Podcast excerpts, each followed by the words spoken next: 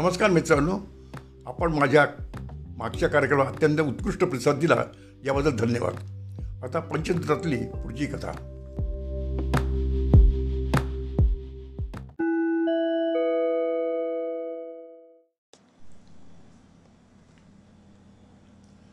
नमस्कार मित्रांनो. पंचतंत्र कथा क्रमांक चार. नाव क्षुद्र पेटला सूड आला भारी पडे समर्थ आला. वर्धमान नावाचा न नगर नावाच्या नगरीत दंतील नावाचा एक श्रीमंत सावकार राहत होता. त्याच्या प्रेमळ व परोपकारी स्वभावामुळे त्याला प्रजा व राजा या दोघांतही मानाचे स्थान होते. एकदा दंतिलाने त्याच्या घरी असलेल्या लग्नाच्या निमित्ताने जसे इतर लोकांना भोजनाचे निमंत्रण केले तसेच राजालाही त्याच्या परिवारासह जेवायला बोलवले. ठरलेल्या दिवशी व वेळी राजा राणी त्यांचे खास अधिकारी त्याचप्रमाणे दासदासे अशी सर्व मंडळी त्या सावकाराकडे आली. सावकाराने त्यांचे स्वागत केले. ती मंडळी त्यांच्यासाठी खास राखून ठेवलेल्या वेगवेगळ्या दालनातील पानावर आपापल्या दर्जापर्यंत बसू लागले. त्यांच्यात राजाचा गोरंब नावाचा एक उजऱ्या होता. तो राजा व राजघराण्यातील माणसे यांच्यासाठी वाढून ठेवलेल्या पानांपैकी एका पानावर बसू लागला. त्यावेळी दंतिराने त्याला तिथून हुसकावून लावलेले लावले. या अपमानाने तो हुज्या रागवून निघून गेला. त्याला चैन पडेला. तो म्हणाला मी यकिश्चित नोकर त्या दंतील शेटने माझ्या केलेल्या अपमानाची सूड मी कसं काय घेऊ शकणार? चुलखंडावरच्या कढईत भाजून निघणाऱ्या हरभऱ्यांनी रागाच्या भरात किती फडफड फडफडाट केला तरी त्यामुळे कडे कधी फुटते का? त्यामुळे दुर्बलांनी अपमानाचे कडूघोट निमूटपणे गिळायचे असतात. पण या विचारांनी त्याची समजूत पटेना अखेर त्याला युक्ती सुचली. दोन तीन दिवसानंतरच्या एका सकाळी तो राजाच्या शयन महालाच्या दरवाजाबाहेर बसला होता. राजा आता अर्धवट जागा झाला असून तो पलंगावर उठण्याची हालचाल करीत आहे अशी त्याला चाहूल लागली. राजाला ऐकू जाईल अशा स्वरात तो मुद्दाम म्हणाला कमाल आहे ना धमतील शेठची. आपण महाराजांचे सच्चे मित्र आहोत असे वरपांगी त्यांना सा भासवतो. पण राजवाड्यात येऊन मात्र संधी सापडताच राणीसाहेबांना आलिंगन देतो. अशा कपटी दंतिलाला महाराजांनी मान कसा द्यावा? गौरंबाच्या तोंडची वाईज ऐकून राजा रागाने लालबुंद होऊन पलंगावर उठला. व गौरंबाला म्हणाला काय रे? तो कपटी दंतील शेठ राजवाड्यात येऊन राणीसाहेबांना खरोखरीच आलेगण देतो काय? अरे गप करायलास तू आता म्हणालास ना. मनात ठरवून ठेवल्याप्रमाणे गौरंब म्हणाला महाराज असं कसं होईल? काल रात्री मी बऱ्याच उशिरापर्यंत दूध खेळत बसलो होतो. त्यामुळे पहारा करता करता जसा पेंगलो तो झोपेत भलतंच बोलून गेलो. पण गोरंबाच्या या पण गोरंबाच्या या खुलाशाने राजाचे समाधान झाले नाही. त्याला सारखे वाटू लागले की गोरंबाने ही गोष्ट प्रत्यक्ष पाहिली असावी. आणि जागेपणी जे दिसते ते झोपेत तोंडावाटे बाहेर पडते. तसेच झाले असावे. हा विचार करून त्याने दंतीला राजवाड्यात प्रवेश करू न देण्याचा द्वारपाला आ- आदेश दिला. दंतीला ह्या गोष्टीची कल्पना नव्हती. तो नेहमीप्रमाणे राजाच्या भेटीला राजवाड्यावर गेला असता द्वारपालाने त्याला अडवले महाराजांचा माझ्यावर असा कोप का झाला? असा प्रश्न त्याने द्वारपाला विचारला. त्यावेळी जवळच उभा असलेला गौरव म्हणाला दंतील शेठ अहो करावे तसे भरावे.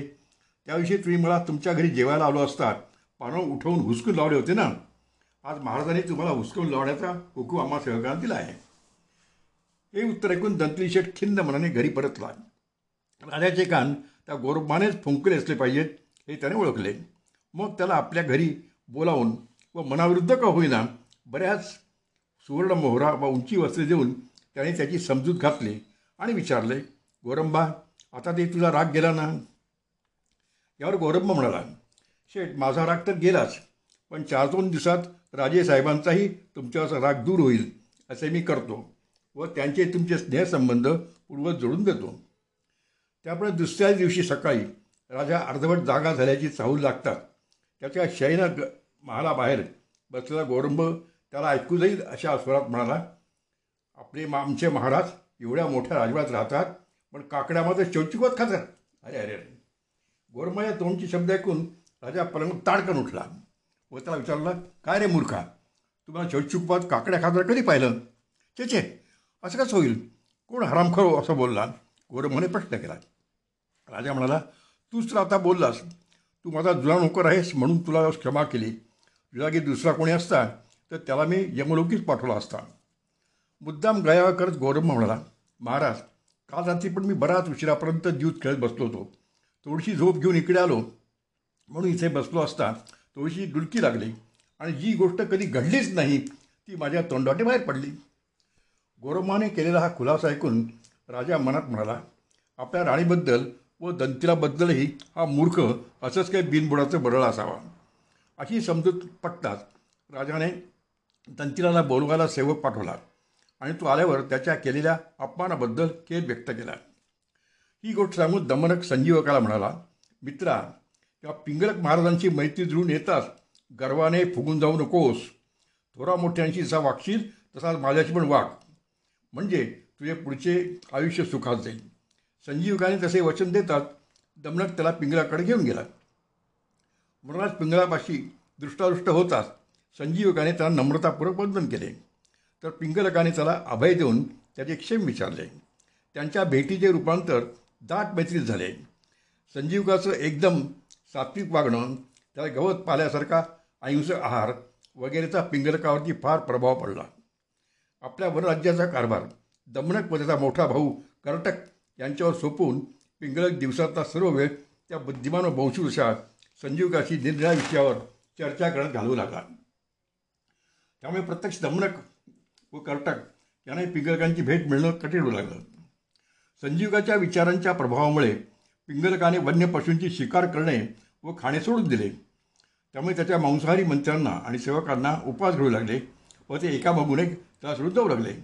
म्हटलंच आहे ना फलहीनम नृपमृत्या कुलीनपी चौन्नतम सत्यजायंते गच्छंती शुष्कम वृक्ष मेवांबजा वटलेल्या वृक्षाचा त्याग करून ज्याप्रमाणे पक्षी इतरत्र निघून जातात त्याचप्रमाणे सेवेचा मोबदला न देणारा राजा कितीही कुलीन व उच्च दर्जाचा असला तरी त्याचे सेवक त्याला सोडून जातात. या उलट कालापी क्रम मृत्यूयो न कुर्वीद भूपती कदाचित न मुंचंती भरतीस्थ अपी सेवक। आहात जो राजा वेतन देण्यात कधीही उशीर करत नाही त्याने आपल्या सेवकांचा अपमान केला तरी ते त्याला कधीही सोडून जात नाही.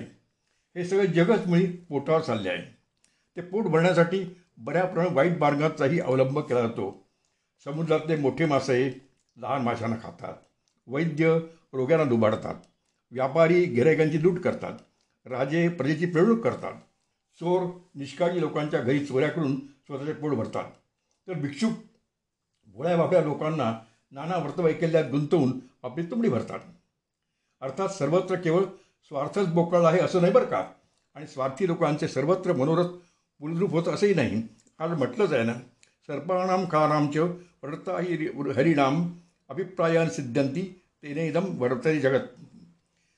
सार्पांचे दुष्टांचे व दुसऱ्याचे द्रव्य लुबाडणाऱ्यांचे सर्वच भेद सिद्धीत जात नाही. म्हणून तर हे जग चाललं आहे.